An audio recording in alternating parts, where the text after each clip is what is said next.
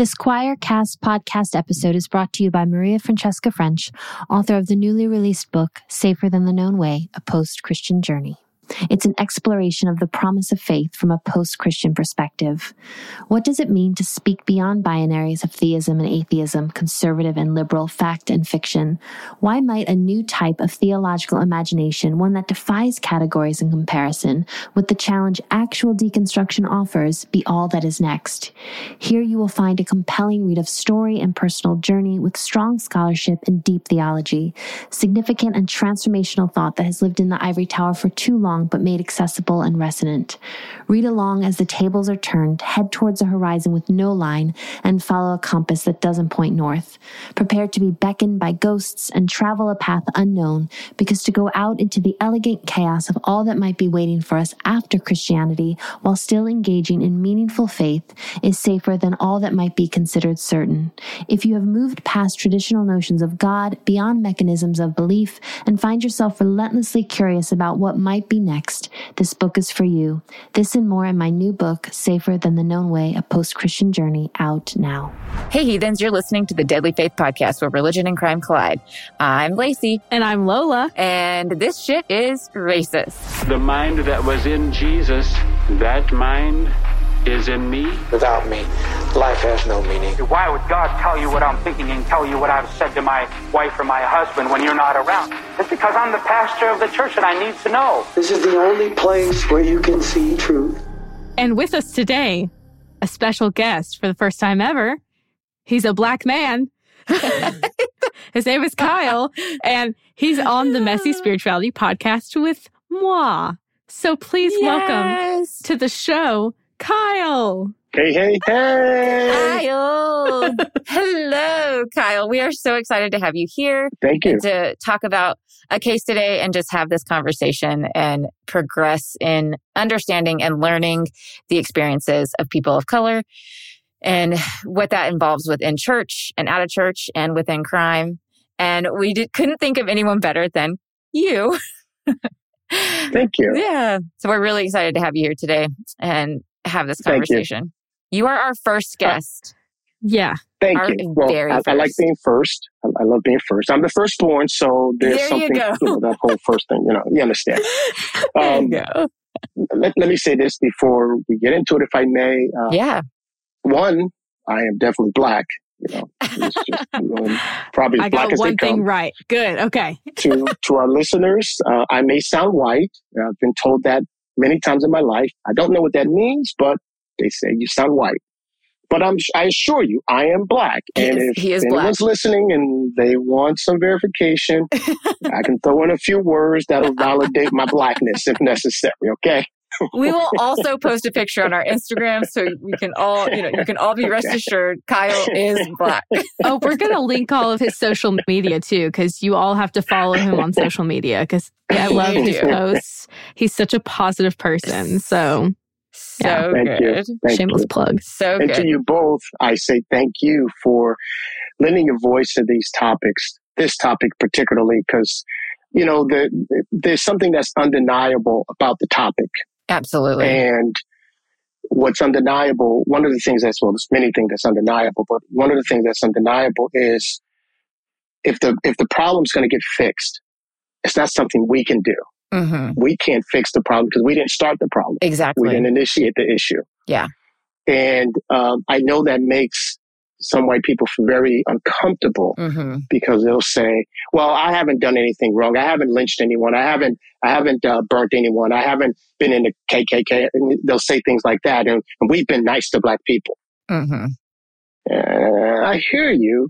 However, we need your voice. Exactly. So when things happen that you know are wrong, you know they're wrong. You you know they're wrong. yeah. You know, we need your voice because it's your voice that's going to make the difference because your voice added to another voice, added to another voice in your community, from your community, that's what's going to make the difference. It's the lack of voices hmm that is the issue, not your hearts. I'm sure your hearts are in the right places, but we need your voice. So thank you both for your voices. Thank you. And you're welcome. I think a, a big layer of that as well is it, specifically speaking from my experience was not understanding systemic racism and how that is played out within our country and within our day to day life and how, yes, I would say, Oh, I'm not racist. But then as I set and unlearned and, and really peeled back the layers, I understood that yes, I was and I still am because that's how I was taught on certain things. And so things will pop in my head and I'm like, whoa, that's racist. And I have to sit and take that in and peel back those layers. And I think it's really uncomfortable for some people to sit with that and admit yeah. I have privilege. That doesn't mean I have a perfect life, but I do have white privilege. Right. And I, you know, I am racist and that can be really hard for people. When I first started my, you know, journey in unlearning and, and learning racism and, and how that's played out in America and within the lives of people I love, I wrote at the very beginning of it, I wrote a blog entry called Dear Black Lives Matter. And the whole letter was just an open apology for not noticing and recognizing my inherited and, and inerrant white privilege that I have just for being born white here in America. And I went on and I said a bunch of other stuff, but I had somebody actually actually get mad at me for writing that post. We got into a very big argument and they took it as I was apologizing for being white, for being born white. Yeah. And I was like, that is not what I said. I can't control being born white. They're not asking right. us to apologize for being white. They're asking us to right. just recognize that by us being white, we have a privilege that they don't. Right. That does not mean that our life does not have trouble. It just means that the right. color of our skin does not play into those troubles and, and isn't a factor in it. Yeah. Right. Exactly. yeah, yeah. Exactly. Well mm. said. Thank you. I have to say a side note. Looking at you guys, I am the whitest person here. I look like Forks, Washington, like Twilight. Uh, both of you have such okay. like nice like rosy kind of color and then i look like the dead of winter with my background too it it has to, it has to be the the bulbs or your lighting because you have very cool lighting and yeah. i and kyle have very warm lighting and so yeah. i look like i have a soft soft tan and lola mm-hmm. Lola looks like she's Casper's girlfriend. I am a sheet of paper, college rule, if you will. So, if you will. it's you glaringly go. obvious that I carry privilege, unfortunately. So I love it. So we have some questions for Kyle, but we're going to save those for the end. Today we are going to be covering the case of the assassination of Medgar Evers, and I'm going to be presenting today. But I want to ask Kyle really quick. Kyle, do you know this case? And if so, how much do you know about it? I do. I do know about it.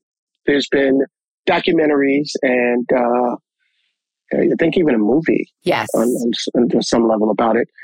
And um, you know, I, I, it was a little bit before my era, my right. birth. So I, I, wasn't in that time frame. It was my mom's generation, but I definitely heard about it and uh, heard about it several times throughout my life.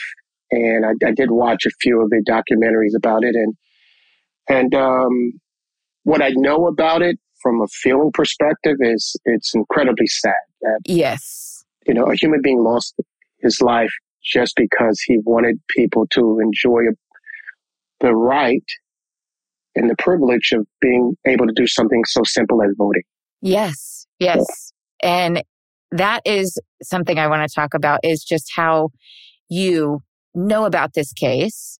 I did not know about this case until I was reading a book about racism and mm-hmm. it got brought up in the book. And then it sent me on a rabbit hole to learn more about it. Had no idea there were documentaries about it. Had no idea there was a movie made about this. I, I knew none of it. And I was like, why was this? And then I, when I, you know, was doing my research, I learned how much of a like pillar of the, you know, um, desegregation activism group, like how much of a pillar he was. Yeah. Why was this story not told more in our schools? And I did grow up in the South, so that kind of explains the why in Yeah. that. Yeah. But yeah. So before we jump in, trigger warnings, um, racism, murder. It's not very graphic, but there is murder. There are some mentions of lynchings, rape, physical assault, and arson. Um, but there's just a few little mentions. We don't go into major details. So are you guys ready? I think Yes. I'm ready. I'm nervous. I don't I don't know anything about this story at all and I feel bad for it. Since apparently and this person was such an important pivotal yeah, person. and that is the problem with our education system. He- He wasn't as well known as Martin Luther King, Right. but he was pretty close to Wow. that type of status. Okay. Yeah. Very close. Very, very close. Yeah. Well, please and enlighten us. the the thing, and I want to say this really quick before getting into it. Um, so I'm going back to school in January, and one of the classes that I have to take over the next, you know, couple semesters, I have to take a um, fine arts class, and they have like a list of different classes that I can choose from. So like introduction to arts, introduction to theater, and this and that. And I found that they have a black arts class and I looked at it and it's like all about black culture and how they played into arts and music and stuff. And I was looked at it. I can't take it or I'm not going to take it for like uh two semesters, I think. I might take it next semester. I can't remember. But there was only one class available. That was it. I live in the South. And so, you know, maybe that's because nobody wants to take it or because the college doesn't want to put money towards that. But then, you know, it's probably a mixture of both, but that's systemic racism and like not being able to give the adequate education for Black culture. And so I'm crossing my fingers I get to take that class because I would be, and I am highly interested in that one. but Cool. that That's just awesome. shows why there's a lot of Black history that we don't know about because it's not taught in our Yeah. very heavily white centric schools, Hmm. whitewashed history. So, okay, Medgar Evers. So Medgar Evers was born the third of five children um, on July 2nd, 1925 in Decatur, Mississippi. His family owned a small farm while his dad also worked at a sawmill. Due to the times, Medgar and his siblings had to walk 12 miles. I cannot imagine this, but 12 miles just to attend the segregated school near them. When Medgar was only 12 years old, one of his neighbors was lynched and his bloody clothes were hung on the fence for an entire year so that it was used as like an intimidation tactic. I'm very confused. Why were the clothes like could other people not take it down? Was it law enforcement that put it Uh, up? well, the well, no, it was the people who lynched the neighbor, but the black people were not going to take the clothes down because they that would put them in danger of getting lynched themselves. okay. And the white people weren't going to take it down because they knew it was an intimidation tactic that scared the black people. So yeah. What's wrong with people? Anyway. Oh. a lot, a lot. Now, uh, as a teen, he would witness white groups of other teens and adults drive around and look for a black person to beat up or even run over with their car. So he witnessed this growing up Like for sport? for sport, Like just just for kicks and giggles? for shits and giggles. This was their, this was their Friday night fun. Ah. Saturday night fever was them torturing other black members in their community. And this is Medgar's experience, but this was very common amongst many black communities um, uh, around, especially in the South. Now, after Medgar was a sophomore in high school, he decided to follow his brother Charles and he joined the army.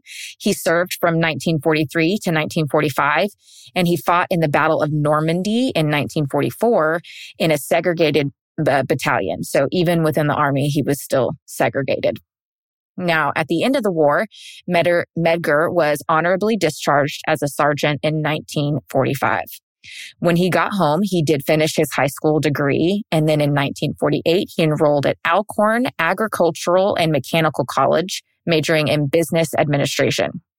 During his time at college, he joined the debate team, football team, track team, sang in the choir, and was junior class president. Dang. I was what a so grocery list. impressed. I was like, Okay. you signed up for everything. Um, I joined a cult, so like you could definitely beat me. I was I was just really impressed with all that.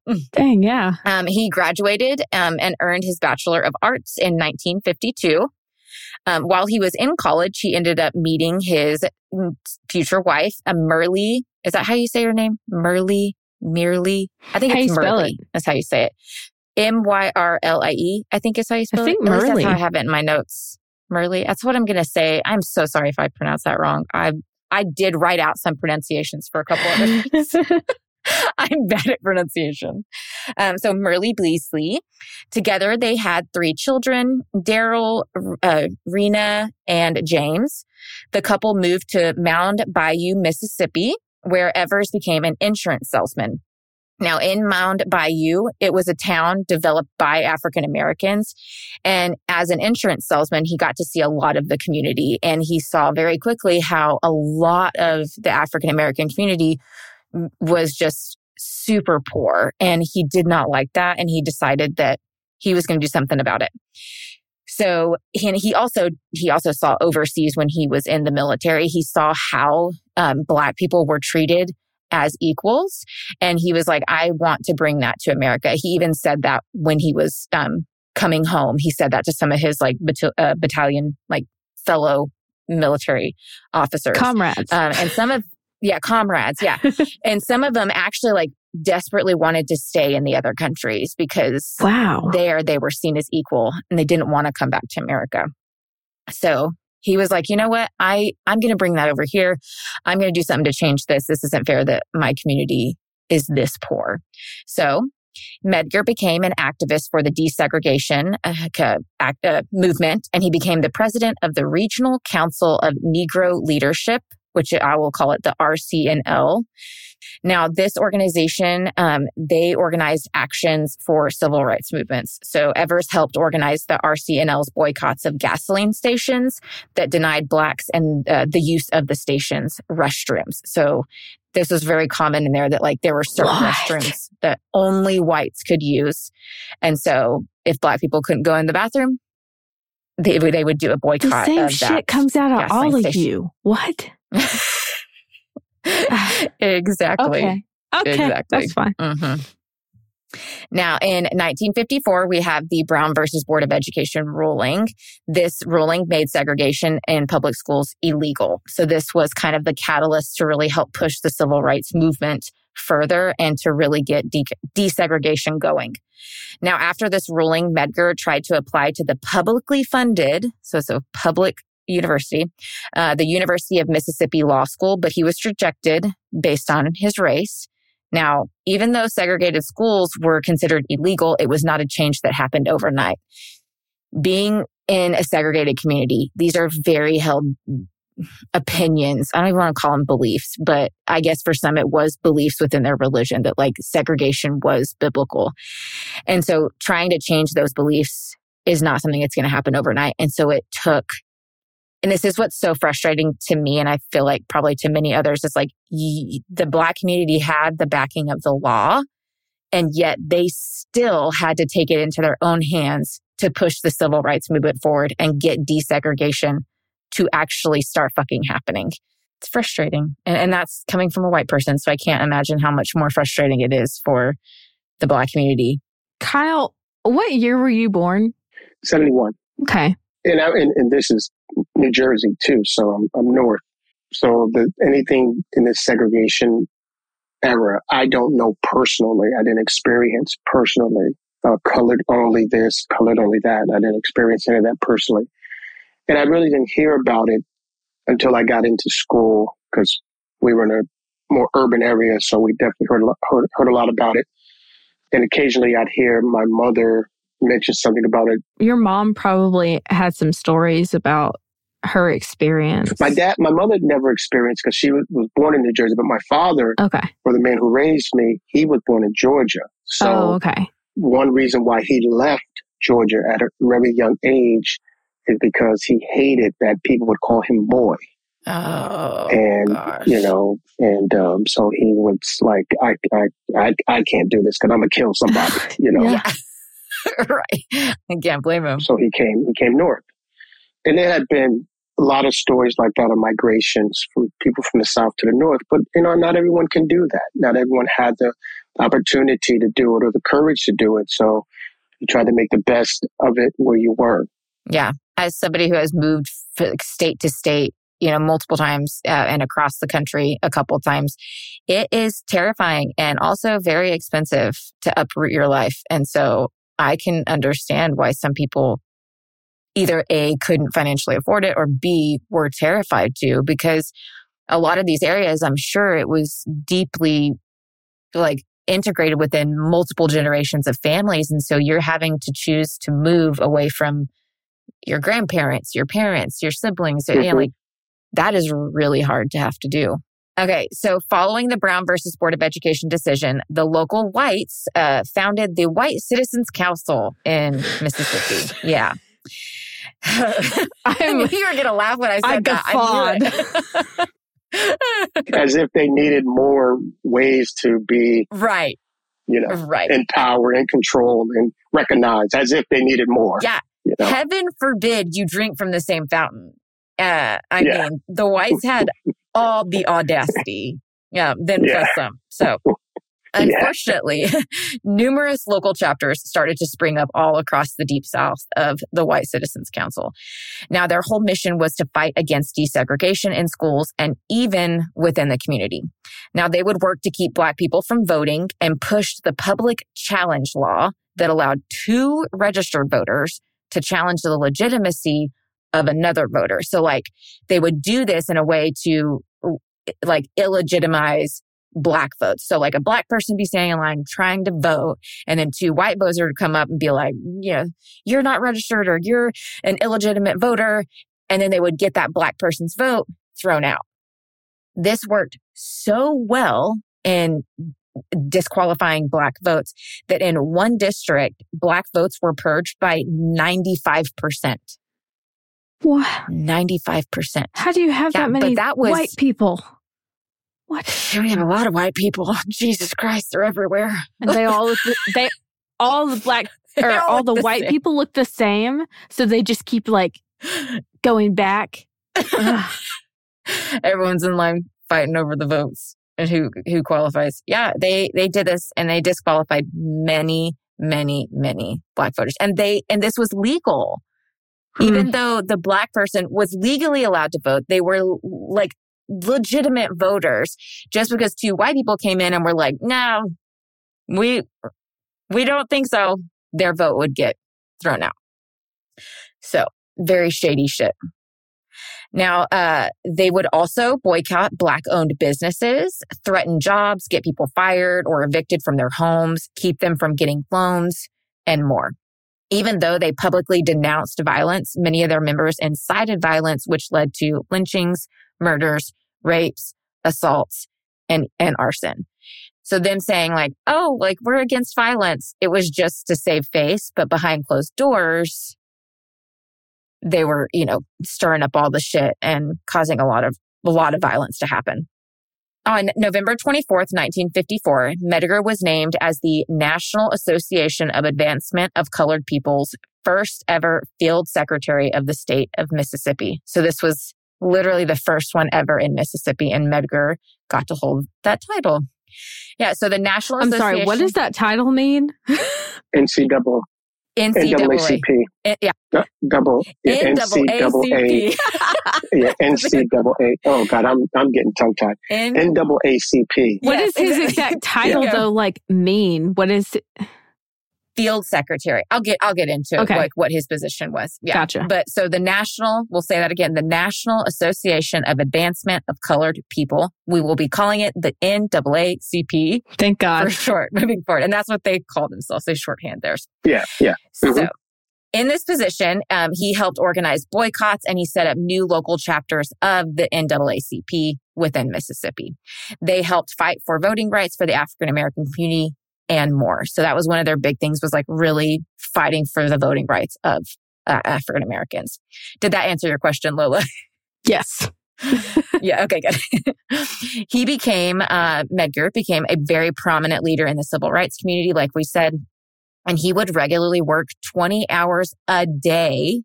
This is not mm-hmm. a week. This is a day organizing marches, putting together protests, joining and leading prayer ver- Virgils, vigils, and I thought you were going to say prayer virgins. I it was kind of Oh. like vigils and virgins came together and made That's baby. fine. I'm so sorry about that. uh, I almost did it again. Vigils. That's a hard word for me. Good lord. He would also uh, help bail out people who had been arrested for trying to protest, and so he did a lot. He was a very very busy man. See, I want that job. Whoever bails people out from getting arrested at Uh-huh. protest, that's the job I want. That's the job you want. Just slap somebody on the counter and be like, fuck you. Let him go. Let him out. Yeah. Yeah. I I I'm sorry. I cannot imagine working 20 hours a day. No, was I- he okay? I'm concerned for his sleep habits. When passion and like I feel like he was so passionate about doing what was right that it overpowered the negative aspects of like having to work 20 hours and that passion and that drive just kept him going every day Yeah. to keep pushing the the civil rights movement forward. It's just I can't imagine. I'm like how did you not just like fall over from being so tired? I can't. I mean a superhero if there ever was one. Mm-hmm. Now, with his prominent position as an activist, uh, came a lot of trouble from the white supremacist groups. Now, on May 28th, uh, 1963, a Molotov cocktail was thrown into the carport of his home. Yeah. On June 7th, 1963, just a few days later, this is like, like a little over a week later, uh, Medgar was nearly run down by a car after he came out of the NAACP's office in Jackson, Mississippi.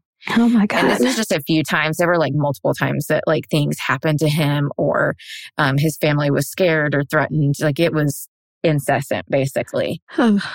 Now, yes, the community was in uproar over desegregation and the Brown versus Board of Education ruling, but the church, oh, they were furious over this ruling. The church had some had some words, just a little, just just a smidge. Now, during Mississippi's 1956 legislative session, officials had proposed depriving churches of their tax exempt status if they, quote, practiced integration. what? I mean, yeah. Yep. Tried to take away their tax exempt if they started to integrate their churches. but honestly, Now, what this- a small price to pay in order to I be know, on the right side of up. history. right? I would I would have given it up. But it wasn't passed. Like it was met with opposition and eventually it didn't go through. But that didn't stop them. They were like, we're we're still gonna fight for this. So in 1960, just four years later, Mississippi state legislator developed the quote church property bill. Now, this bill gave churches the ability to break away from their denomination if they changed their position on segregation. So if a church was pro segregation, and then tried to integrate and change their stance. This bill gave the churches that didn't agree the ability to split away from the denomination, but still hold ownership of the church building, the property, the supplies, curriculum, like everything inside. They got to still hold ownership because used to they'd have to relinquish it back to their denomination and then like start their own church and start from scratch. Mm. So they they they won in a in that way. Okay. Um, one one of the writers of this bill stated, "When integration finally comes to Mississippi, it will come through the front doors of the churches in the disguise of religion." That's dumb as hell. Okay. Yeah, just just no words, really. Now, the church property bill passed the Senate by a comfortable 29 to 10 votes and the House by an overwhelming 87 to 13. Governor Ross Barnett signed the measure into law without comment. So, a very racist community and state. love a no like commenter. at this Really. time. No comment. Yeah. Now, on Sunday, June 9th, 1963, four students came together with Medgar Evers and Reverend Ed King to try and, quote, cross the color line, is what they called it. Now, this was at the First Baptist Church. Now, this was the largest Baptist church in Mississippi. And then they also were going to try it at the Galloway Memorial Methodist Church in Jackson, Mississippi. So Medgar drove the students to the Baptist church himself. The students were met out front by a deacon and told that their presence in church would, quote, disrupt the worship end quote. Now, the reason he used that exact phrase was because it was illegal during this time to disrupt a worship, worship service. So by Oh. him saying this, it was giving like, he was like setting it up to have them be able to be arrested if they didn't leave. And so it was giving him legal grounds basically to have them arrested. They didn't let that stop them. So they left that church and they went down the street and they went to the Galloway Methodist Church, which was like, I think one block away or so. Now, unfortunately, there, ushers also came out and met them and didn't allow the students to enter. Even though the churches, both of them had a very similar response by refusing to let the students into their worship service, the way they responded afterwards was drastically different. So the mayor of the city was a member of the Methodist Church and he and many members were very pro segregation. But the senior pastor, Reverend Dr. W.B. Selah, had always preached that there can be no color bar in a Christian church. So that Sunday during the middle of the service, he was informed about what had happened. And after that, he rose to the pulpit, gave a short sermon on the Spirit of Christ, and he then pulled out a prepared statement that he had written and carried in his pocket for weeks, just in case Black worshipers had been denied entry to their worship service. And he tendered his resignation and quit right there on the spot. Damn. Go hard. I know. I was Kyle, like, good job. speak to this, please. I know I know a pastor, former pastor, who is in our time. hmm This is not many years ago. Yeah. Tried to uh, integrate his church, believe it or not, um, and tried to bring in several black families that wanted to join the church, and he was told directly by the board that if you try to welcome them in as members, we're going to fire you. What And he quit. what year was this? And not too long ago. What Um, and you may know him, you may know his name. You can ask him the story. He'll know more about it than I do. Of course, his name is Todd Vick. Oh my God. That was Todd? Yeah. Wait, that Yes. sounds familiar. Am I supposed to know Todd Vick? Because that sounds very familiar. I'll tell you about him later. Oh my God. okay, And he he resigned. What? So that is, it is, it just so frustrating. I can't. I don't like. Wow, I have no words. I have like we have. in our in our time, that In our still is time. happening. Oh in Oh our my time, yeah. gosh, it is. I literally have no words. I have no words. You can't say that racism is dead. Like anybody that holds that position to this day, you literally can't back that with anything. Yeah, A friend of mine told me that, and we're good friends. And he said racism isn't real. And I said, yeah, to you, because you've never been a victim of racism. I was going to say, is this person a person of color? He's, he's not. Okay. and mostly people I, I've heard a few token people say it of our color, and I, don't- I don't know what they're talking about. I just think you Candace don't, you Owens. don't.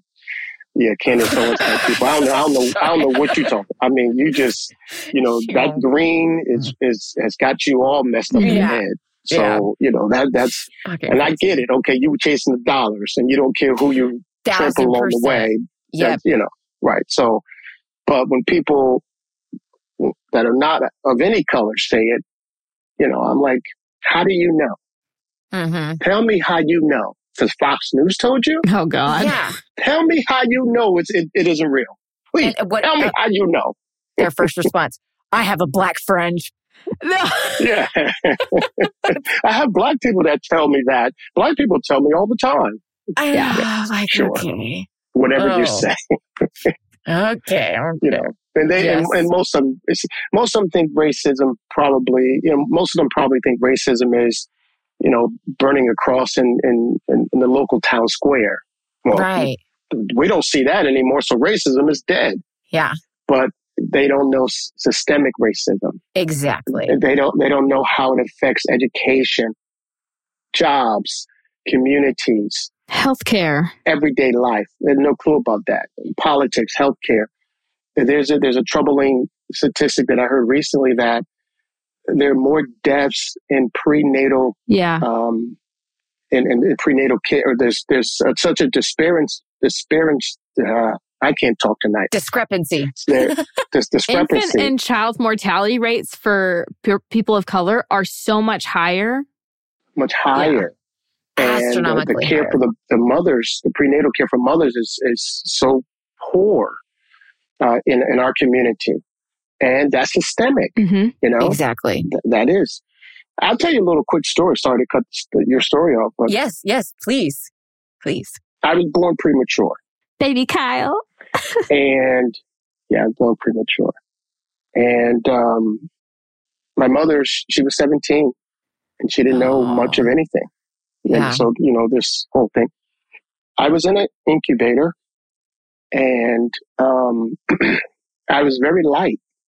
I was incredibly light. You know, I was, I was much lighter than I am right now. Yeah.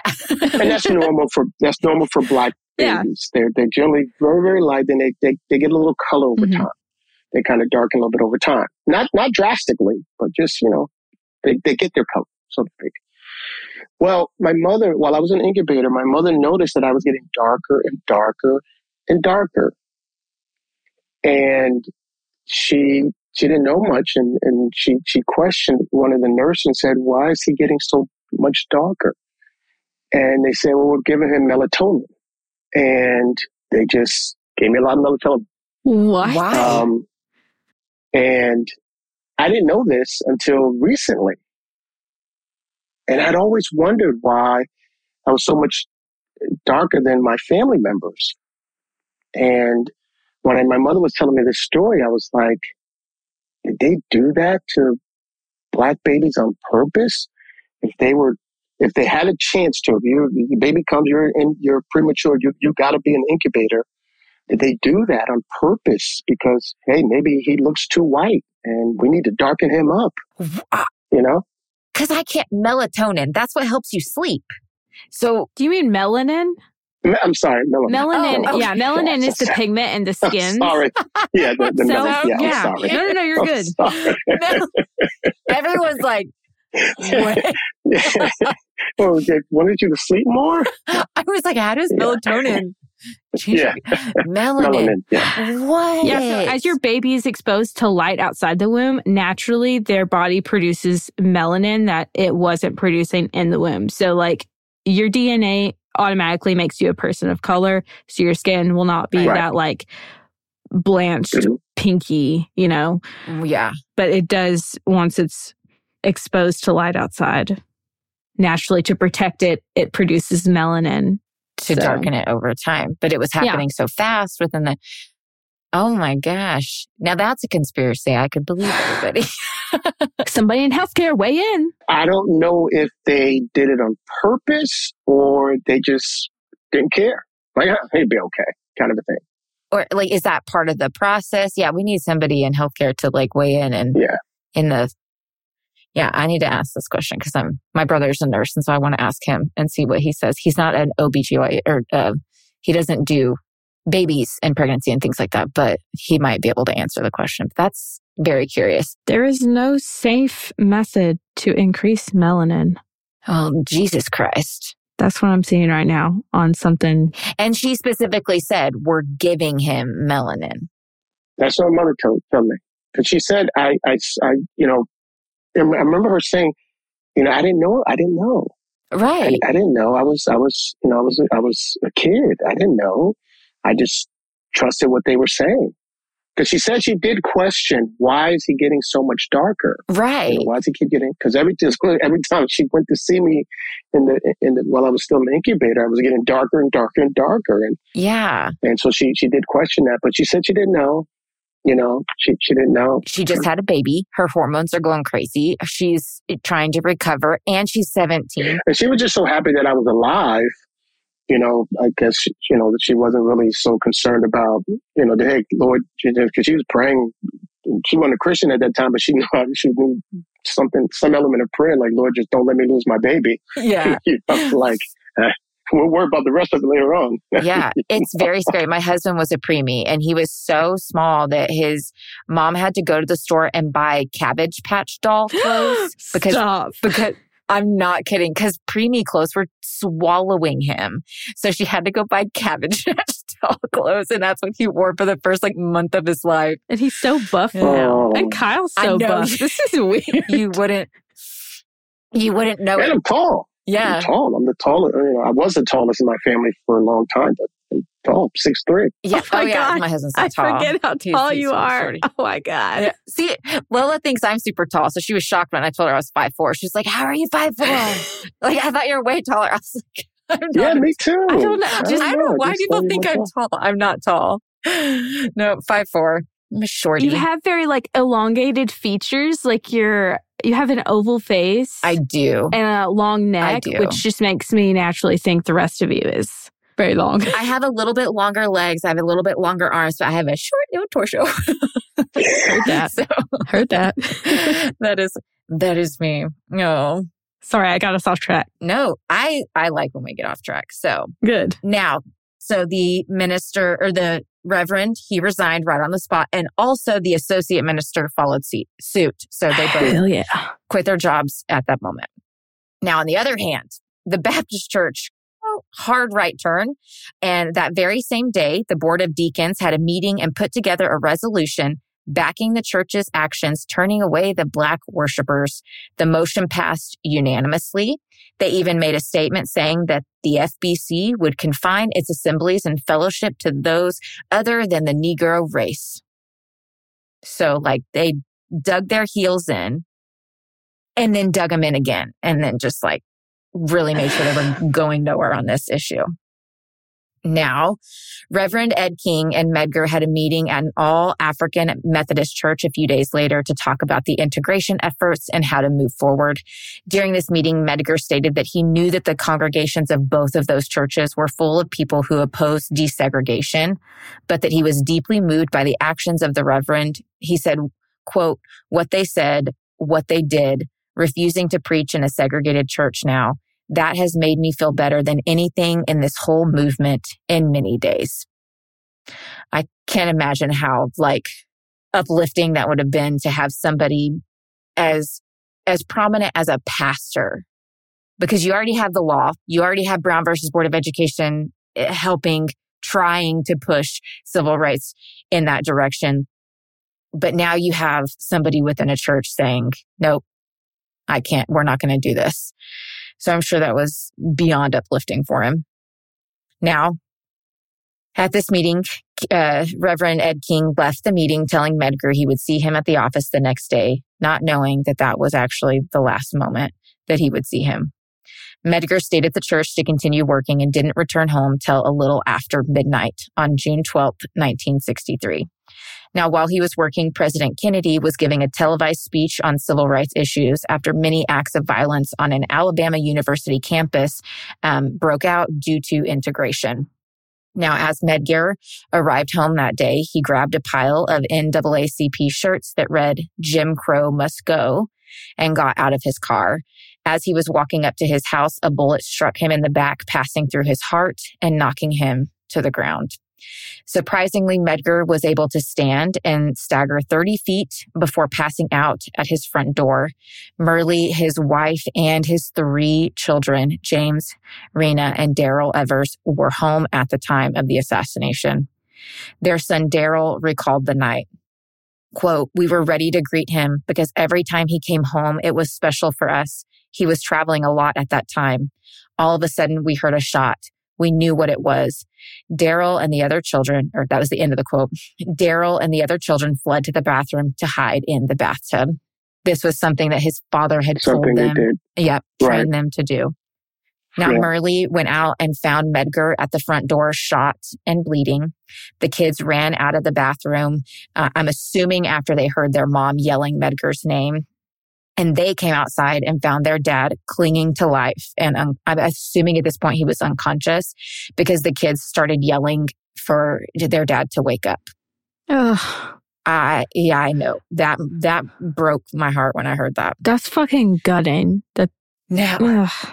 I want you to remember he's been shot in the back. The bullet went through his back and then out, like I think it was like his shoulder, chest area. Like full through. He's bleeding everywhere. He's unconscious. Myrlie gets him and takes him to the hospital. They arrive at this hospital only to be denied entry because he was a black man. And this was an all whites hospital. Myrlie had to sit there and tell them like who he was and everything. And then they finally shockingly allowed him entry into the hospital. He was actually the first black man to uh, be allowed entry into an all white hospital. Unfortunately, Medgar passed away 50 minutes later.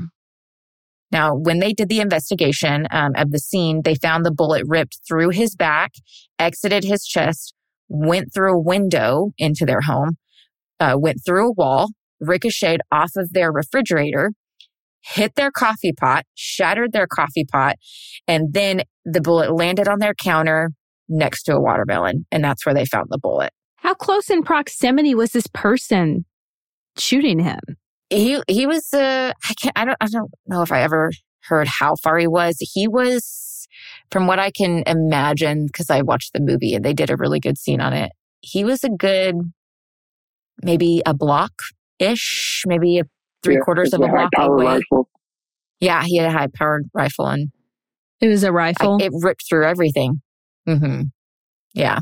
So, uh, like I said before, Medgar was a prominent leader during the civil rights era, making him a target for the KKK and other white supremacy groups. He had already had a few attempts um, to murder him before, which left him and his family in constant fear.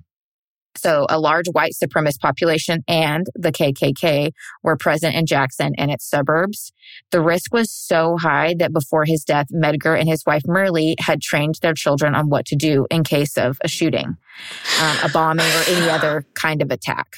Now, uh, Medgar, who was regularly followed home by at least two FBI agents um, and one police car, uh, none of them were there. Not, not one. Not one FBI agent, not one police car followed him home that night. I mean, it was a setup. no words necessary. Like, come on. There has been speculation that many members of the police force at the time were members of the Ku Klux Klan. I did not find any like solid proof that that was the case, but I'm yeah, if we speculating. at- if we look at history, this has been proven time and time and time again in multiple jurisdictions, Chicago to California to Florida, everywhere. You Google Ku Klux Klan police, you're going to find so many articles. I did a just a quick little Google search, um, and I found that in Florida there were officers connected to the KK, KKK as early as the early 2010s, and that was just like I literally looked for like 30 seconds. So I'm sure if I dug deeper, there'd be an article that came out yesterday. You know, Yeah, that, that was a calculated plan as, as the KKK was looking for more ways to to do what they do, but but with more legality, so to speak. Yeah. and that was one of the plans that they came up with: is let's let's infiltrate the p- police force, yes, which actually isn't very far away from the origin of the police force, uh, which was initially created to track down runaway slaves. slaves. Yes. hmm So, you know, it has a long, long history. And it, you know, when when when when a person of color says we don't trust the police, it, it, it's it's not some, you know, rat thing. It's it's not some street thing. It's not some. You're doing it to I be I cool. inherently, yeah, you know, I, I inherently know knew. No, no one told me. No one told me don't trust the police. I knew not to trust. I knew to be afraid. I knew not to trust them. I knew to to. I remember I, I had my first car. I was I was at my first job. I was probably maybe 2021. Well, not my first car, but second car at this point. But anyway, still, I was working in, in a town called Nanuet, which was probably about 30 minutes from where I live. And I remember one night I got pulled over and it was dark. And I remember the, the policeman coming to the car and I said, Mr. Officer, just please know that my registration's in the glove box. I have to reach over there to get it. So please don't shoot me. Oh, He says I'm not going to shoot. But I knew to say that. oh my God. I knew to say that wanted I've that. never had to say that. you know, that. if he thinks I'm gonna, I knew to say that. I knew. Yeah. No one told me, but I knew to say that. I grew up in, well, I went to high school in Virginia, which was more predominantly white than where I lived in New Jersey. And most of my friends were white. My best friend was white. And, you know, he got pulled over before. I'm sure he never said that. Yeah. No, you know, I you know, never, there's like, what are you pulling me over for? yeah. You know, you know, we, we, you know, we don't get that privilege. no, And I'll you use that. don't. I'll use that word. We don't get that privilege. You know, we don't get the. I'm not going to go into the story, but you know, because I can go into a whole other story, and it's not a good one with another. Well, I'm He sorry. said- Go ahead with the story. Good. We'll bring Another you, time. We'll bring you on for another day. Yeah. we'll bring you on for Yeah. another time because I like all these stories. Yeah. No, I never had to say that. I, that never crossed my mind. I was scared, but I was scared because I was going to get a ticket and my ass was like, how the fuck are you going to pay this? You're broke. That was my fear. It was never like, I'm not going to get to go home and eat a snack. Like, I'm not going to go to see my family. It was never, I never had that thought. And My parents will have to I- ID my body. It- you never thought about that kind of thing. yeah, That's how you, if you don't, you don't think you have privilege, just think about this scenario and what are you more likely to say? What, what did I do, officer? Or please don't shoot me. I don't have a gun. I just need to reach for paperwork. That is all. Yeah, I have somebody close to me that is a trans person and they live in a very, very red state that has a very, you know, they're very discriminatory when it comes to trans people. And when they have to drive in bigger cities, they will have their partner drive so that it's, they have a less likely chance of getting pulled over or stopped. And that's probably like the closest that I can come to even slightly understanding what the black community has has had to endure and fears just by being stopped by the cops. I'm going to keep going with the story, but I'm sure we can keep on. with Oh, yeah. Yeah. conversation. I'm sure we will. Though. This conversation will Um, never end. That's the point. re- and it shouldn't. None of this It will shouldn't. end. Yeah. It shouldn't. It should keep going. It should. We should have these conversations with our children and continue to have these conversations eh, forever, forever. Mhm. End of story. Okay, so Medgar's funeral was on June 19th, and he was buried at Arlington National Cemetery, where he received full honors from the military. It's reported that there were around 3,000 attendees at his memorial service. I cannot imagine 3,000, but that just goes to show. well like, deserved. Medgar, yeah, Medgar had spent many years being one of the forerunners for equality and desegregation in the civil rights movement. So his impact on the African American community was very deep and is still felt to this day. Now, the murder weapon, including a fresh fingerprint on the rifle scope, was found in a field nearby. The police were able to trace the rifle back to a man named Byron De La Beckwith Jr. Now, Byron De La Beckwith was born in Colusa, California, but his father died from pneumonia when he, uh, Byron was only five.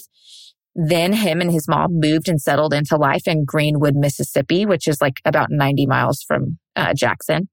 Unfortunately, Byron's mom died when he was 12 from lung cancer, and he was then raised by his aunt and uncle, where he attended a prestigious prep school in Bell Buckle, Tennessee. So he had some privilege. In 1942, Byron enlisted in the Marines, where he was a machine gunner and served in World War II. During his time in war, he was shot in the side and ended up being honorably discharged in 1945. I'm going to hold my comment um, because it was not a nice one after that. I had a I had an intrusive thought come in, and I thought, no, let's not get canceled. no, let the intrusive thoughts win today. I was just gonna say that shot, man. Yep. No, I already I I hear your intrusive thought. It's so fucking loud. God. right. I don't need to say it. I don't need. It's to say it. It's okay, it. yeah. Is this person alive still? no, I yeah, he died. Yeah. he Oh, we'll just say the comment. not soon. I mean, that shot should have taken him out. Okay. Yeah. It should have just. You could have Sorry, saved. not sorry. Okay. Our world would have been a lot better because this guy, I'm a, I'm telling you, he was a piece of shit if there ever was one. Now, let's keep going. Where was I? Uh, I got distracted by my intrusive thought. Intrusive thought about the shot. Okay, so he got discharged, honorably discharged in 1945. After he was discharged, he moved to Rhode Island, where he married his wife, Mary Louise Williams. Then they relocated to Mississippi, where they settled in Byron's hometown of Greenwood. They had a son, but they ended up, but then ended up divorcing when Byron remarried another woman. Now, Byron was a salesman for most of his life. He sold tobacco, fertilizer, wood stoves, and other random things. When the Brown versus Board of Education ruling was made in 1954, Byron immediately joined the White Citizens Council and later the KKK. Are we shocked? No, we're not. not at all.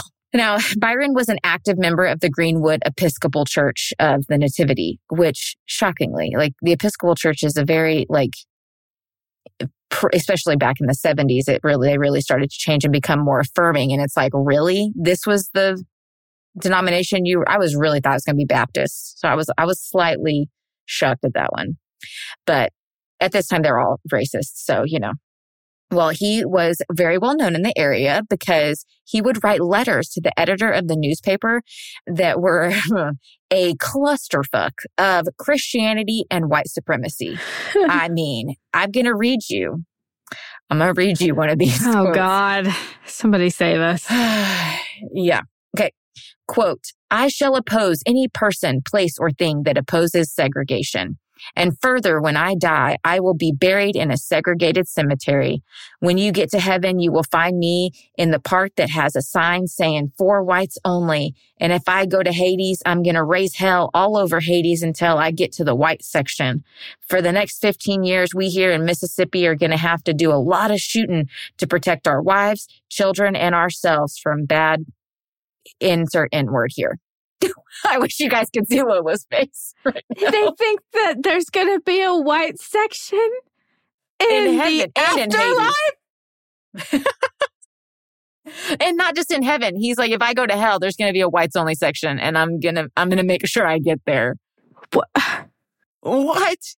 May, may I? Yeah. Um, Say- Yes. we have to protect our wives and children. One of the things that the the media did after slavery, because in order to be so destructive to a people, you have to vilify these people. So with the Native Americans, they were savages. So when they're going in doing these genocidal acts, hey, they're savages. Yeah. You know, it's in the consciousness of the people of that day. They're savages. They were going to kill us if we went in their territory. They were going to kill us if we tried to go west. I mean, they were going to surround our wagons and kill our children and kill our women and scalp us. They're savages. We've got to do something. So they, they the propaganda goes out about this as they target this group because they want what they have. And so when when these genocidal acts, lynching, hangings, these horrible acts happen, hey, you know these are these are animals. So what the media would do shortly after slavery is they would cons- con- uh, consistently put um, false articles in the newspapers of black men raping white women and doing terrible things to white women. And so again, this propaganda that these black men, these angry black men, they're free now. They're going to come into your home, rape your children, kill your babies. And it's in the newspapers over and over and over again. So that's where some of that came from. And it became a real threat to them. You know, it wasn't all hatred. It was, you're a threat to me. You're going to hurt us. They were being controlled by fear and fear that was guided by misinformation and propaganda. Hmm, and Sounds I- familiar?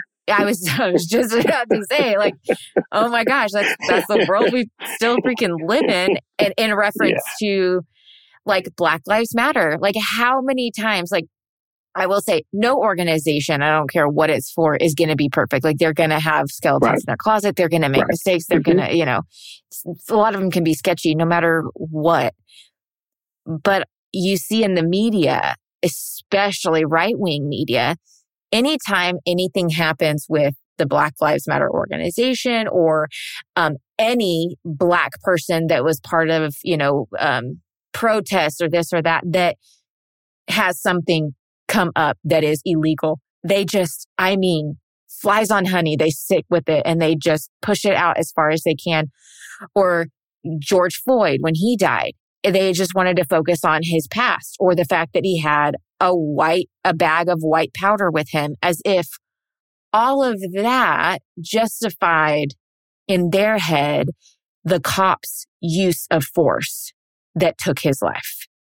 And, and it's like, you're just using all of that other stuff to justify your inherent bias and not sit with the uncomfortable. It was like their way of just gaslighting themselves into like, oh, there's not really a problem right here. You know, this is just society. This is what's comfortable. I don't want to change. I don't want to think of how, how this is uncomfortable or how I or my ancestors have played into this. I, no, he was a bad guy. Could you imagine in if Obama, when he was running for president, could you imagine had he said, I could shoot someone in Times Square and, and, and get away with it? Could you imagine had Obama said that during his oh presidential oh campaign? Exactly. It would have been. There would be no Obama. Exactly. There'd be no eight years. That statement would have, okay. Yeah. Black man threatening to shoot people? Okay. There's no way. Right. No and way. Then you, you have Trump, the the whitest orange man there ever lived, come in, and we, sorry, they they they and I, because I voted for him in 2016, biggest regret of my life, just brushed off everything he ever said. Oh, it's locker room talk. It's, right. and I talk, I'm actually writing a book and I talk about this in my chapter where it is, we had been primed by what we were taught within the church, uh, especially as women, that like you are subservient to men. And then what we are taught within history and our culture and politics, we had been primed to take all of that bullshit and be like, okay, this is fine and just keep moving on. And, and they've been doing it for years and they still continue to do it. Oh my gosh. I'm going to need a Xanax after this. I'm just gonna At least we're becoming self aware now because I don't think they knew yes. what they were doing. Not to say that's that makes it right because it doesn't. No. But like no. the more self aware, you know, our generations are, I feel like the better it's going to get. I'm looking up on on that you know, in that regard. But you're right. Try to see we're we're trying to see the the silver lining for sure. And and I do want to point out the difference between when I read that quote, Lola and I's response was like, "Oh my God, this guy had the, all the audacity to think there was a white section in have in the afterlife, whatever that is."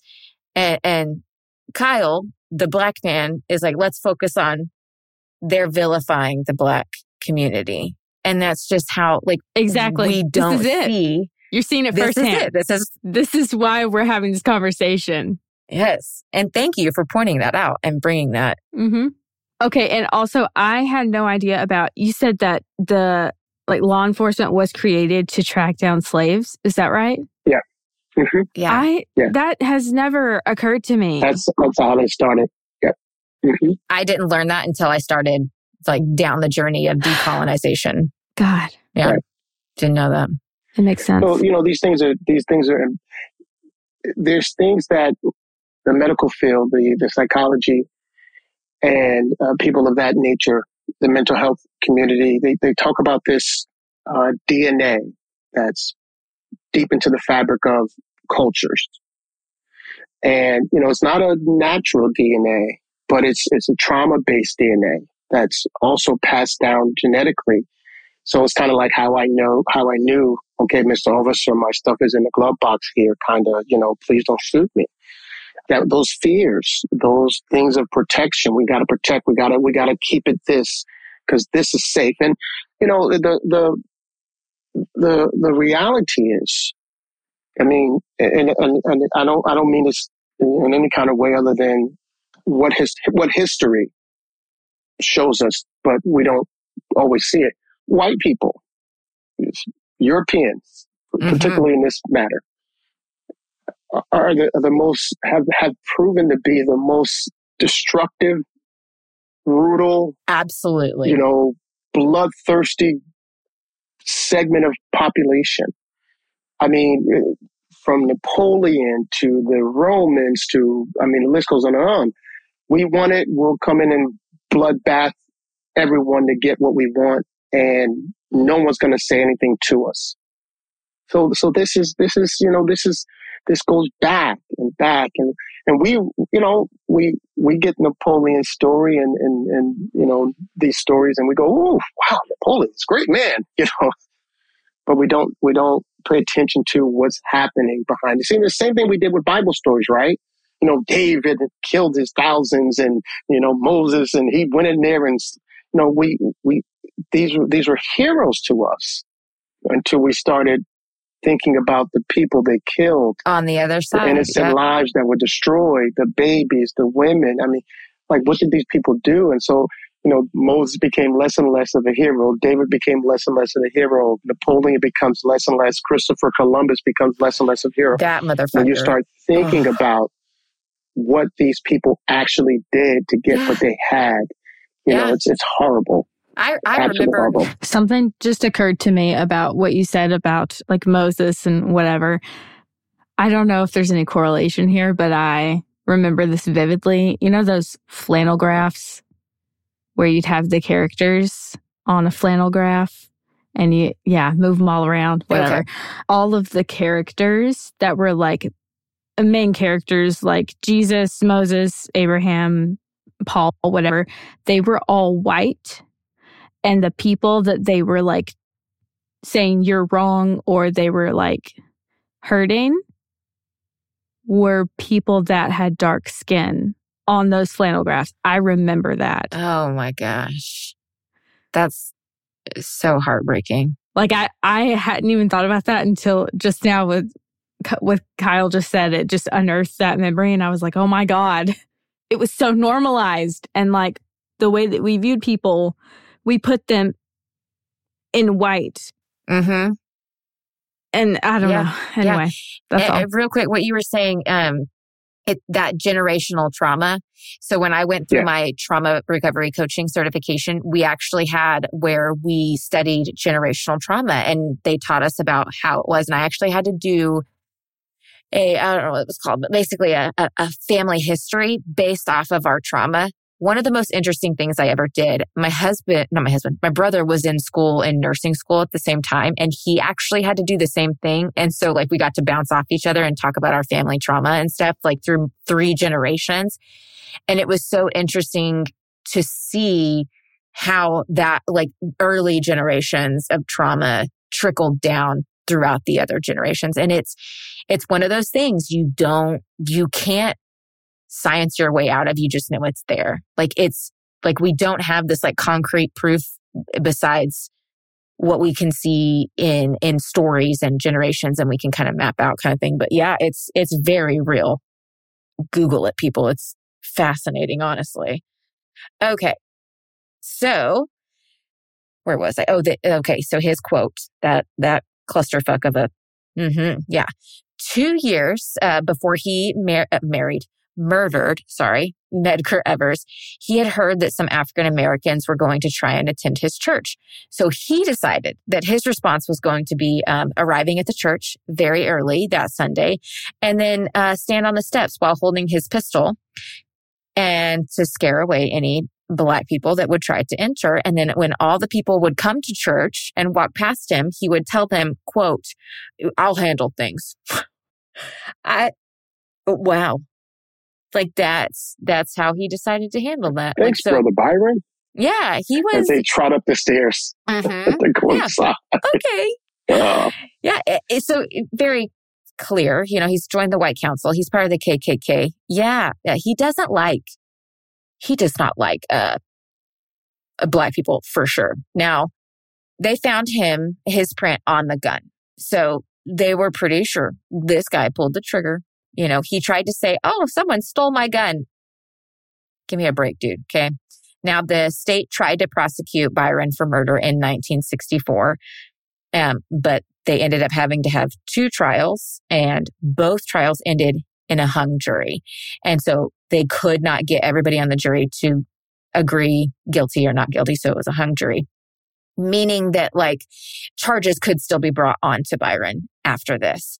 And um, Mississippi, for years, had disenfranchised their black voters. Like we talked about earlier, they disenfranchised and they got a lot of their votes cast out. And I'm pretty sure when that happened, they were like not registered to vote anymore. And when you get pulled, like when you, they pull from people to the Right, pool the of people jury. that they, Yeah. you know, get from to, to put them on the jury is from voter registration. So Right. both of these trials were were a full white jury, right? And they Sure. had Mhm. it was very common in this area and people were talking about how like no white jury is ever gonna Right. uh, find that man guilty Convict. Right. hmm At uh, one of his trials, the jury actually saw the former governor of Mississippi go up to Byron and shake his hand while the like court case is literally while the trial is being held, and Medgar's wife Myrlie is on. She's on the the uh, witness stand, The witness testifying stand? in that moment. You son of a yeah. bitch. So it gives credibility to Byron.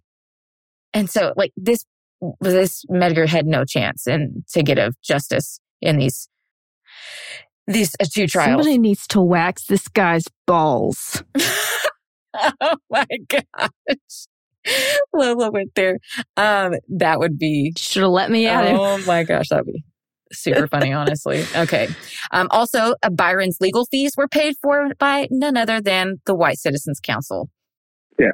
So after both of Byron's mistrials, um, this is just fucking wild to me. Um, a parade, a fucking parade. No. Yes, a fucking parade was held for him, welcoming him home. Um, and it was organized, it said, from Jackson, Mississippi down to Greenwood, Mississippi, which is stretching 99 miles. So I'm going to tell you, it was hard as shit to find information about this parade. And I only learned about it because of the movie. And so I had to do some digging. And it was only based off of like notes from the movie and like the producers and stuff that I was able to kind of piece it together. But from what I could tell, that this was actually a real thing that actually happened because the movie that's made over this is, it doesn't say based on a true story. It says this is a true story. Like they followed it to a T to make the movie. And I'll talk about the movie more at the end. But yeah, he got a he got a parade. Whew. I don't want to scream. But you kind of want to. The listeners don't deserve it. we will save your But- ears.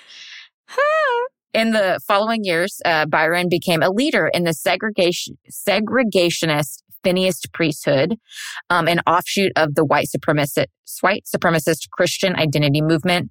The group was known for its hostility towards African Americans, Jews, Catholics, and foreigners. So he was just a peach. Um, in 1973, in for- Lola's covering her face, guys. She really wants to scream right now. Gone full turtle into my sweater because I'm so frustrated. Yes. Uh, well, in 1973, informants alerted the FBI that Byron planned to murder a man named AJ. Is it AJ or AI? I think it is was either way. Uh, a man, Mr. Botnick. He, he was going to murder him. So he was the director of the New Orleans based. Hold on, I wrote it down. Okay. I believe you. B'nai Barith. That's how you say it. Sorry, it's not spelled that way. So B'nai Barith is how you say it. Anti-Defamation League, which is a Jewish service organization that fights against anti-Semitism.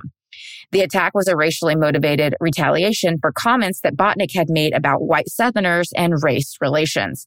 Now, after many days under surveillance, a New Orleans Police Department officer stopped Byron as he was traveling by car on the Lake Pontchartrain. See, guys, here I go again. On a bridge, they stopped him and they searched his car. See, I, I would just, I'm just going to skip over that. They searched his car and found several loaded firearms, a map with highlighted directions to Botnick's home, and a dynamite time bomb. So it's pretty evidence he was, you know, he was going to murder this man. Uh, on August 1st, 1975, Byron was convicted of conspiracy to commit murder, and he served nearly three years at the Angola prison in Louisiana from May 1977 until he was paroled in January of 1980. He didn't even serve three years. Like he was um, going to murder somebody. Yeah, no, that's all I got. Now, just before entering prison to serve his sentence, Byron was ordained uh, by Reverend Dewey Tucker, nicknamed as Buddy. He was ordained as a Dewey! Not like this, Dewey! God. Uh, he was ordained as a minister in the Temple Memorial Baptist Church, which, okay, Baptist, that we're tracking here now. It was a Christian identity congregation in Knoxville, Tennessee. So now he's some kind of priest or reverend. So wonderful. Don't love that for him. In 1980, the Jackson Clarion Ledger published reports on its investigation of Byron's murder trials in the 1960s. They found that the Mississippi State Sovereignty Commission had ass- uh, assisted Byron's attorneys in his second trial. So the commission had worked directly against the civil rights movement in numerous ways in many different cases. But when it came to Byron's second trial, they found that the commission had used state resources in order to investigate members of the jury jury pool so that they could help the Byron's legal team get a more sympathetic jury for his second trial. So because of this, and after this came out, uh, Medgar's uh, widowed wife, Myrlie, she was like a dog with a bone. She was not going to stop. And so she fought for authorities to press charges and reopen the case. The authorities did an internal investigation and found credibility to those claims, which that Byron was set. So with that, sorry, with that, Byron was set to go back to trial in 1994. By this time, Byron was 71 years old and he'd fought to have the case dismissed on the basis of it violating his right to a speedy trial. Now, the due process, right? And so he tried to fight that and he tried to say double jeopardy, which doesn't apply because it was a hung jury. So he was never actually convicted or found not guilty. So charges could still be brought. Now, the Mississippi Supreme Court ruled against his motion of a dismissal by four to three votes. So it came close. Like there were still some people that were almost voting, uh, to just let him dismiss the trial. Um, but this meant that the trial, retrial was set to move forward. In January of 1994, the trial began, and on February 5th, 1994, the jury convicted Byron of first degree murder in the killing of Medgar Evers. He was sentenced to life in prison. The physical evidence was the same from the first two trials, but this trial included testimony that he had boasted about the murder at a Klan rally and to others during the three decades since the murder. Now, according to Delmar Dennis, who acted as a key witness for the prosecution at the 1994 retrial, Byron boasted of his role in the death of Medgar Evers at several KKK rallies and similar ga- gatherings in the years following his mistrials. Now, Byron appealed his case after he was finally sentenced, um, but the Mississippi Supreme Court upheld the conviction, in 1997. The court stated that even though there was a 31 year lapse between the murder and his conviction, it did not deny him a fair trial. He sought judicial review in the United States Supreme Court, but his petition again was denied. On January 21st, 2001, Byron De La Beckwith died at 80 years old. He suffered from heart disease, high blood pressure, and other ailments. Um, I put in my notes, rest in hell. Good. Good. Even though I don't believe in it, but I wish I believed in hell because this man deserves to go there.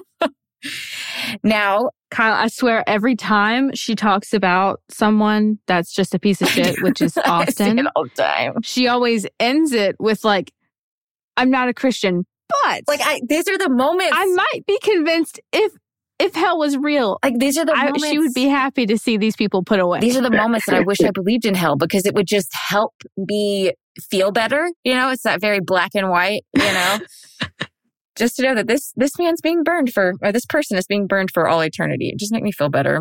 But That's not that's not our reality, or at least in my opinion. Now, I want to talk about Medgar's legacy, um, and I am going to talk about the movie, um, and I am going to link it, and I want you guys to watch it. It is phenomenal. Okay, so I'm going to watch it. So, so, so good. Medgar's legacy lives on in many ways. At Alcorn State University, Medgar's um, alma mater, there is a 13 foot bronze statue of him that was sculpted by African American sculptor Ed Dwight. The Medgar Evers College was founded in his name in 1970. Chairman Enoch of the college stated, quote, the Medgar Evers College, reflecting the image of the martyred leader who dedicated his life to the cause of individual freedom, dignity, and personal fulfillment, will add another pillar of strength to the growing educational, economic, cultural, and social foundations of the central Brooklyn community in New York City on a scroll that was presented. This is so cute. On a scroll that was presented to Medgar's wife at the opening ceremony of this college, it stated, in choosing the name of Medgar Evers, it is hoped that the, his ideals will inspire students and faculty of the college in their pursuit of truth as the surest path to human freedom and social justice.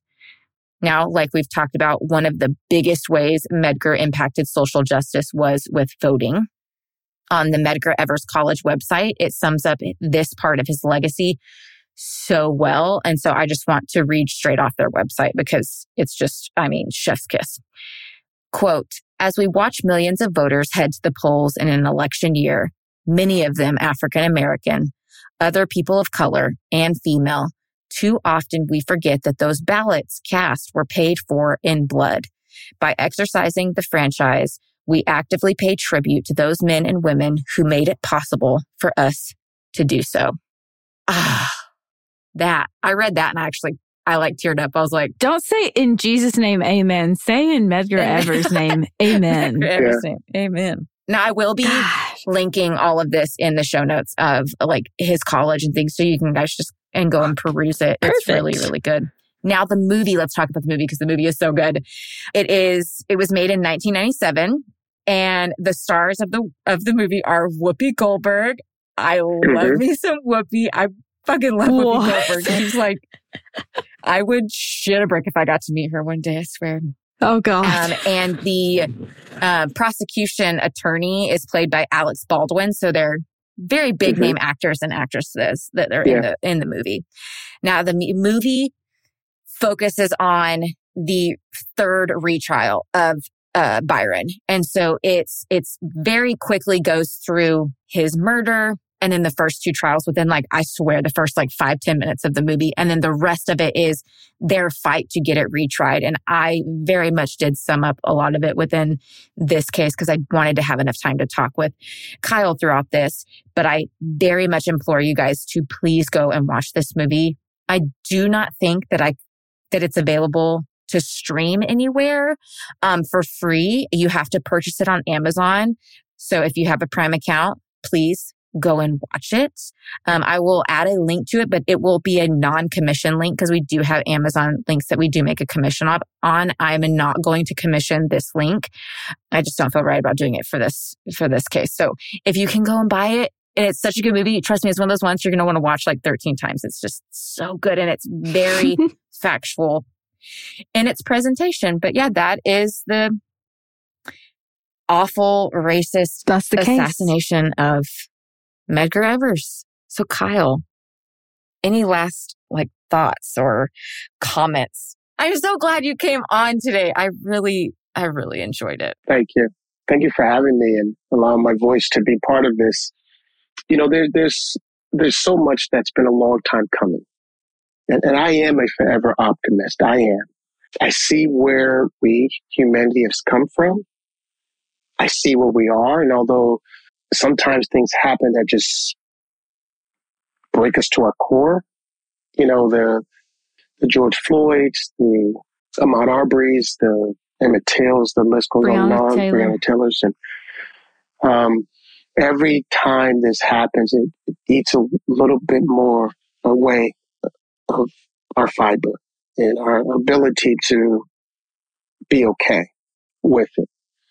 Um, but what also happened with George Floyd, particularly, was um, it brought humanity to another level of consciousness, I believe. And that awareness had people all over the world saying, this is wrong. This has to stop. And although he wasn't doing anything for the cause of advancement and equality, his death did a lot for the cause of equality and and uh, unity and, and, coming together. So you know, it's it's unfortunate that a death often has to occur for yeah things to get a little bit better. But that's been the way that it's been in a lot of cases. Unfortunately, I guess a better way to say it is it's been a lot of us that have died for the advancement. And I, I don't, I don't the wish. The cost of blood is too high. Yeah, it, it is very There's high. There's got to be another way. Got to be another way. And I think that as we continue to grow in our consciousness and, and, and embrace that openness of the consciousness that's there, and it's bringing people to a better place of acceptance and um, tolerance, not not tolerance, but just just acceptance for people. Coexist. And we see it. In, we see it in all different segments. You know, you mentioned the trans, uh, obviously women, people of color, things of this nature. We're, we're we're getting more accepting. Let people be who they are. Let people live. Let just people let just people live their lives and things of that nature. So, yeah. and I think for me, my biggest hope.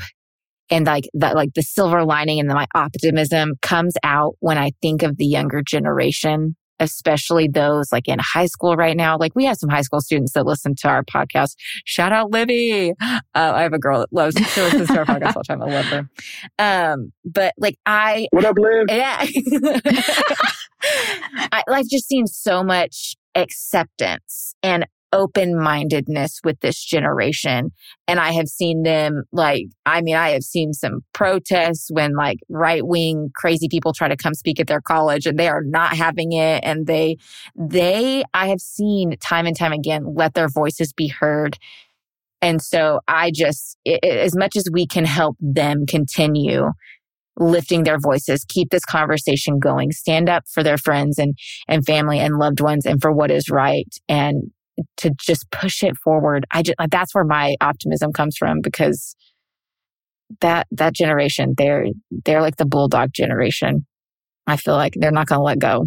And, and Kyle, you said, you know, the, one of the biggest things that we can do is advocate on behalf of, you know, people of color since we are the ones that hold the privilege.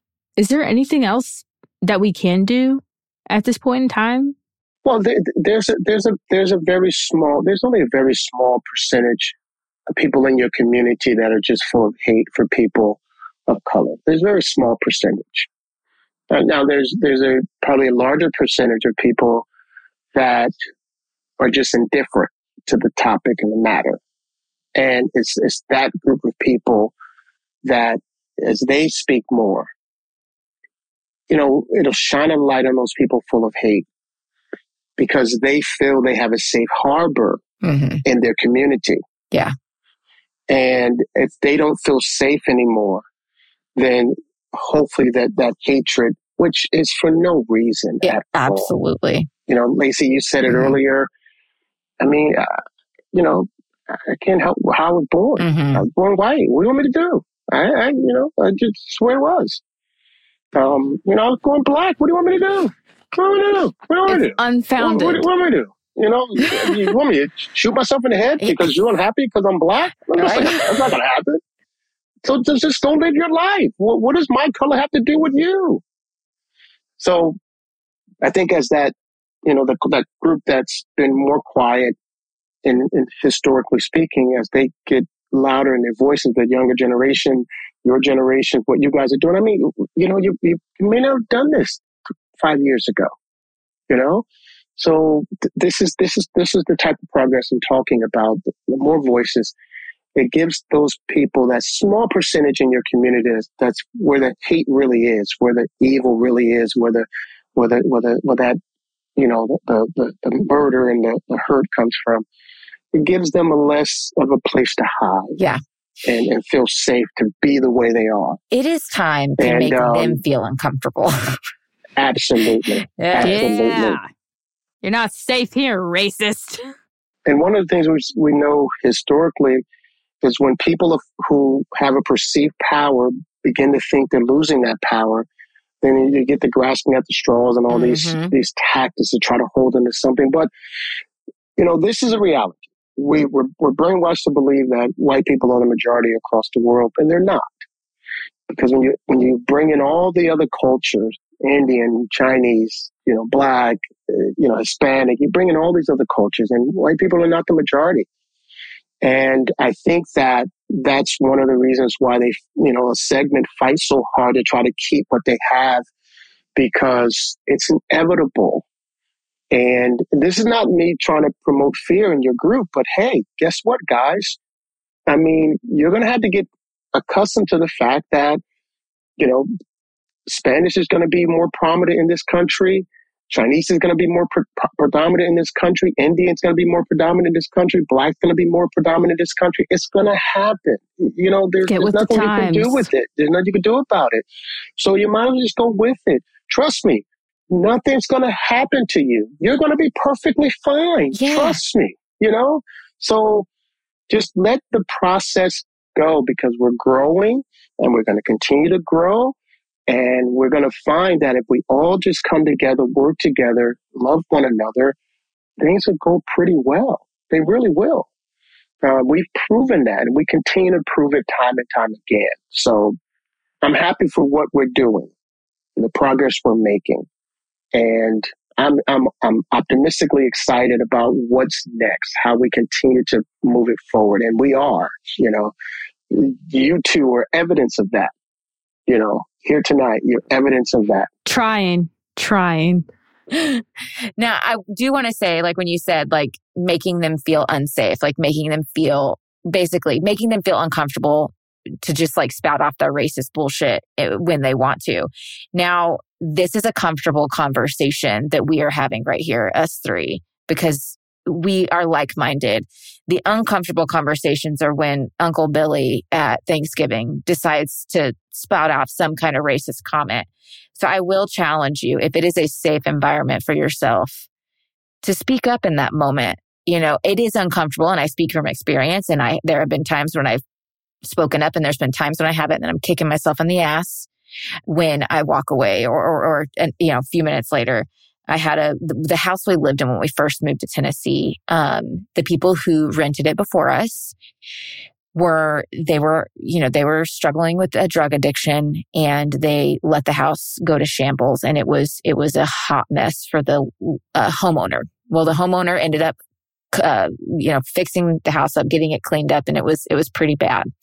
When we didn't know this until after we moved into the home and started renting it, and there were a lot of problems we had with it. Long story short, but basically, I was talking to another mom at school about it, and she she, she leaned into me and goes, "Yeah, it was a black family who was renting it," and I stepped back and I was like taken aback by what she said because I was like, um, I said it wasn't. Why does that I matter? literally looked at her and I was like, it, it wasn't because they were black. It's because they were struggling with a drug addiction.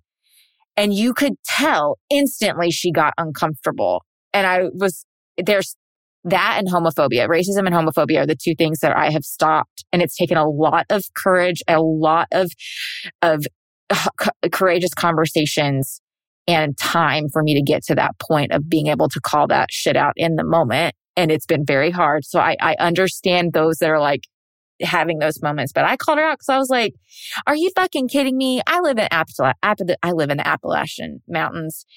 There are like 30,000 addicted, drug addicted white people to every one drug addicted black person. So I was like, ma'am, can you please just look around you right now? That is just stupid. I was like, yeah, they, that, it, I, uh, yeah. So I challenge listeners if that happens, if you are safe, it is a safe environment for you and yourself. Speak up, say something, make them feel uncomfortable because it's not okay. Yeah. So, anyways, go Lola. Yeah. The uncomfortable conversations, when they happen, you may lose friends, you may lose you know, uh, your notoriety or like, I don't know, you may lose your reputation, I think that's a better cost than the bloodshed. Absolutely. So weigh it like that in your mind whenever you come into a situation like that. Obviously, make sure it's a safe situation for you to speak your truth, but like, even if you know this is going to end poorly, like, I'm not coming out of this without, you know, this friend being angry with me or this uncle not talking to me for six weeks. I think it was more, I think it was well worth it as opposed to another body from one of, you know, and I, I speak from experience. I actually lost a friend who was like one of my, was my best friend at the moment whenever I was like just starting like deconstruction and decolonizing and really understanding. And it was very shortly after George Floyd had died. And some, some cop had shot um, a black man who was drunk and like running away, like from custody. And he shot and killed the black man. And then he lost his job. And she was all up in arms about this man losing his job. And I was like, a man lost his life. Like, can we talk about that? yeah. And, and I challenged her and I had these conversations with her and I was not scared to speak my mind, but I lost my friendship with her. And there was multiple reasons with it, but she actually, one of the texts she sent me was, you stand for equality and I don't. I'm Damn. not fucking kidding. You're showing your true character, honey. Oh, She legit sent me that text and I was like, all right, peace out. And I walked away. Like I was like, there's no, no getting through to you. And I've said what I've said, but I walked away from that relationship and I don't, I, I don't look back on it because honestly, those relationships cause you a lot of stress and you Oh, need to say your piece. And if they're not willing to listen and understand, it's might not be a relationship that you want to be in, or it's at least a relationship you need to set some strong boundaries. Because wow. yeah. Okay, enough Yeah, I about us. Kyle, uh, we've kept you a while. Is there anything else you want to add before we close out? just just one more thought and this is just to give the listeners something to think about and i'm not casting judgment just something to think about the word minority immigrant migrant words like that are they words that i believe were strategically designed to keep a people from being humanized and every time i, I talk about this the only people who object to these words are people who've never been called these words. And so think about that. If you find yourself objectable to someone like me saying we should get rid of the word minority, no one's a minority. We're human beings. No one's a no one's a no one's an immigrant. We're human beings. No one's a migrant. We're, we're not these things you dehumanize groups of people when you label these people. Oh, that's just some some some old immigrant. No, this is a human being. So, if those words trouble you, if you get, all man, you know, when someone says, you know, don't don't don't don't use these words or, or these words should go away. We shouldn't call people these. Well, what do you want us to call them? They're here illegally. There's no such. How can a human being be illegal? You know. we we we are here illegally. We took we took the land from the Native Americans, so like we're illegal immigrants. So if, if we really want to get technical, exactly. Which of course I'll no, no, no. Then you know, of course, the stuttering starts, and the you know, Mhm. how dare you, kind of, and the, the di- they start diverting. Yeah. So if if those words, if the thought of those words going away trouble you, just ask yourself why. mm-hmm. Ask yourself why. Mhm. Why does it trouble you? Yeah. Why does it trouble you to get rid of words that dehumanize groups of people? Um, because it doesn't mean you have to open up your door to them and say, hey, come live in my house. It doesn't mean you have to say, hey, come take my job. It doesn't mean you have to say, hey, come take my possessions or anything. It just means that we don't use these words to dehumanize groups of people because they are people first and foremost. yes, So if the words trouble you, if you find yourself again getting enraged when someone suggests, like me, let's get rid of these words, just ask yourself why. why? Mm. That's an excellent challenge. Thank you for giving our listeners something to think about. And thank you for being transparent with us. Kyle, at the end, we do a palate cleanser We after a hard case because we have to sleep at We night. so, Lacey, do you have a palate cleanser today? I yeah, actually I do. I guess I'll make the announcement for this episode. Um, but really quick, on top of what Eric, uh, I called you Eric again. Kyle on top of Eric's our editor, guys. I, I, don't know. I get these mixed up all the time. Sorry, Kyle. Sorry. Uh, on top of what Kyle said about like if this makes you uncomfortable, if this episode makes you uncomfortable, if what we've been talking about makes you uncomfortable, sit with it. Ask yourself why. Reach out to, you know, other um, people of color who are uh, uh, creators on TikTok or Instagram, and we will tag some of our favorites in the show notes, and you guys can go and follow them and learn and sit with it. Um, one, the first step is sit with your uncomfortableness, and that's all you have to do. Sit with it. Don't speak. Valid. speak on Oh, your yeah. anger, you're going to dig yourself into a, a hole. Okay. Just, just sit with it. Okay. Anyways, moving on. Palette cleanser. I got, I got accepted to my college, my local college today. Yes, she got accepted. So We're so excited for Lacey. I am Yes. very excited. Congrats. I am going back for cardiovascular technology. Um, so it is like I will do EKG, stress tests, things like that. I wanted to go back because my cult leader picked my degree and it was all like very much designed and picked by him and I hated it, never used it, never actually even finished. And so I wanted to choose something of my own and I wanted something that if a, we got canceled by the internet and this podcast we can't no more. and B, if something ever happened to my husband and he was out of work, that I could be a single mom and raise my family. And so I picked, I picked this one. So it'll probably take me three, four years to finish. It's a two year degree, but I can't go full time every semester. I got three kids and I got other stuff on my plate. So, but yeah, I start in January of 2024. So I'm really excited. And I'm starting with a bang and I'm taking anatomy and physiology. Hell oh, yeah. nice. Hell nice. yeah. I love it. I, I'm Well, a little great. bit of encouragement to that end. My sister, who was just a couple years younger than me, uh, a couple years ago, just you know, did her master's, love it. and which was you know two years or, or three or four years before that had just well, she did her she did her she she finally finished her you know her um, bachelor's degree, and again, this is she was probably you know pushing forty at the time when she started that journey and she was single mom, three kids, you know, that whole thing. And she got really stoked up after she got her degree and then immediately said, I'm going to go get my master and did that Wow. whole thing. And so, um, you can definitely do it. Yeah, I Yeah. am. I'm impressed. My 16 year old niece, when I told her I was going back, she was like, "You're going to college at your age?" It's like, shut your damn mouth, Charles.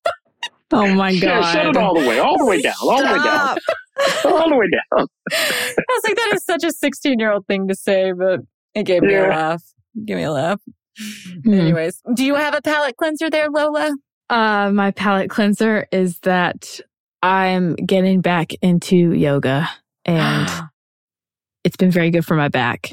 and you've been doing dance. Oh yeah. I, well, I I always dance all the time, but yeah, You've been I have an been actual dance class, though. yeah, I've been doing some dance classes recently. Oh. So Love it. I will not be demonstrating for anyone Yeah. anytime soon.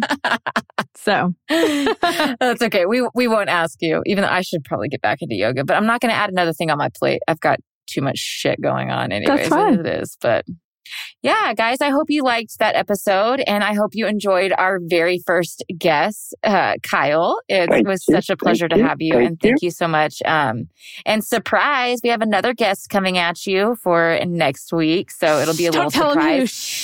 Him you. Shh. I'm not. I'm not. Don't. But I'm very excited. We're do- we're just going out a bang. We're doing interview after interview, and of course, you will have a case within the episode as well. So come back, be surprised on who it is, and we will see you next time. Bye. Bye. Also, heathens, if you're enjoying the show so far, please remember to subscribe on whatever platform you listen to us on, and remember to bring your sacrifice to the blood ritual. Just kidding, a review will suffice. Deadly Faith is brought to you by Choircast Network. It's produced by Lacey Bean and Lola Robbins, and audio engineered by Eric Cowell. Thanks for listening.